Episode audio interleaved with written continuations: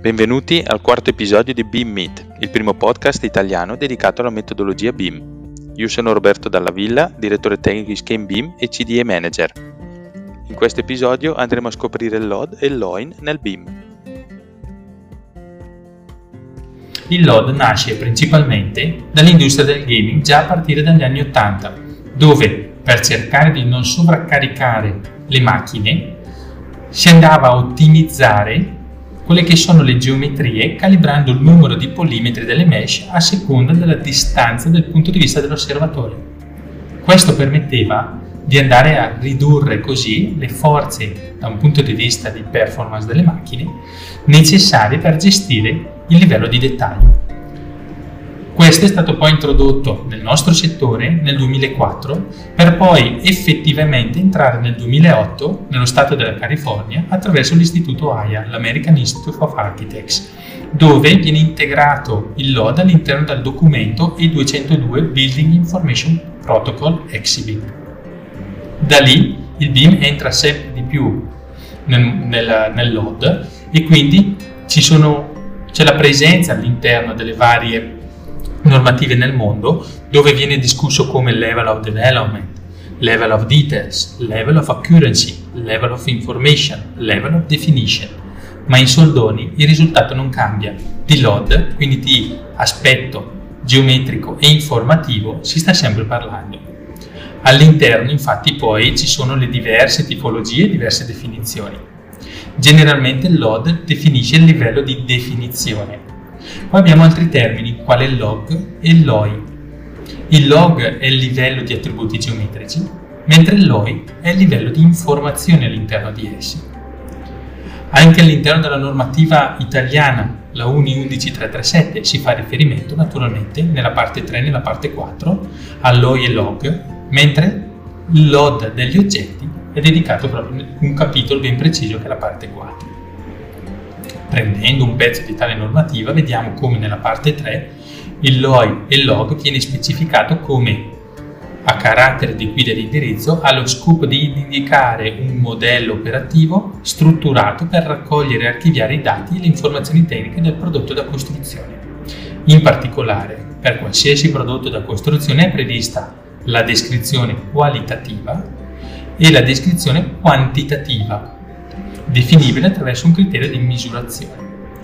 Mentre invece la parte 4 parla di load degli oggetti, dove in questo caso si va a specificare gli obiettivi di ciascuna delle fasi di processo, numerate da 0 a 7, introdotte nella parte 1 della 1137, definire una scala comune di livello di sviluppo informativo degli oggetti relativi ai modelli stessi e definire una scala comune di stati di lavorazione e di approvazione del contenuto informativo. Quindi c'è una suddivisione ben precisa tra LOI e log e il LOD degli oggetti stessi. Naturalmente il LOD è composto dalla LOI e dal log, quindi sia la parte informativa che la parte soprattutto geometrica. Se noi guardiamo la normativa italiana abbiamo un riferimento che va dal LOD A a un LOD G, passando naturalmente per tutti i suoi riferimenti. Il LOD A è un LOD simbolico quindi prettamente quello che potrebbe essere un CAD. Il log B è un generico, quindi l'inserimento da un punto di vista di log geometrico degli ingombri del prodotto e anche a livello di LOI, quindi di informazione, che in questo caso è molto semplice, molto pulita. Poi abbiamo un LOD C, quindi un definito. In questo caso il livello geometrico ha una definizione maggiore rispetto alla prima, proprio perché il load aumenta, così come il LOI, quindi le informazioni aumentano all'interno di esso. Quindi magari se noi prendiamo una porta ad esempio possiamo avere quelle che sono l'altezza, la larghezza, lo spessore, il nome dell'elemento, la tipologia della porta stessa. Poi con LOD D entriamo invece in un dettagliato, allora in questo caso la geometria prende sempre più valore, quindi prende un aspetto sempre più simile al prodotto reale e la parte invece informativa, quindi il LOI, comincia ad aumentare anche lì le informazioni avendo naturalmente il modello e non soltanto il tipo, avendo un'idea di certificazioni, resistenze, eh, i materiali della, dei vari componenti della porta, per arrivare poi a un LOD E, che è uno specifico, quindi sempre più dettagli arrivando anche al nome del produttore, ad esempio. Un load F che è un eseguito, aumentano ancora i dettagli, quindi si vanno proprio nei dettagli di, eh, non so, eh, trasmittanza, eh, di data di installazione, eh, di manutenzione, di schede tecniche, di pesi, per arrivare poi a un load G, che è l'ultimo in termini di eh, definizione, dove abbiamo una geometrica, quindi un log ben dettagliata, e una LOI molto dettagliata in questo caso, dove andiamo a integrare proprio anche tutta la parte di facility management. Questo per quanto riguarda la normativa italiana.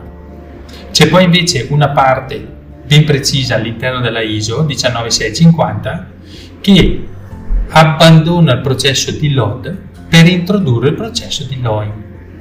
Il LOIN è il contenuto informativo strutturato che necessito in questo momento. Quindi non ho più uno standard ben preciso al quale posso andare a posizionarlo, ma vado a definire all'interno di questo momento in cui mi serve questo oggetto o questo progetto qual è il livello di informazione che mi serve all'interno di esso. Infatti si va a suddividere principalmente in, due zone, che sono la parte 1 e la parte 2. La parte 1 è la, i prerequisiti che generalmente si vanno a fare con quattro domande, quindi l'uso, quindi quali sono gli usi del contenuto informativo, quando le informazioni devono essere consegnate, chi richiede e chi fornisce le informazioni e il quarto punto è a quale oggetto è relazionato il contenuto informativo. Una volta che io ho risposto a questo, passo nella parte 2 dove ho il livello di fabbisogno informativo, allora in quel caso lì ho tre punti cardini che sono che informazioni geometriche, quindi che rappresentazione geometrica voglio dare al mio oggetto, quali sono le informazioni alfanumeriche, quindi la lista delle proprietà e l'insieme dei documenti adesso collegati.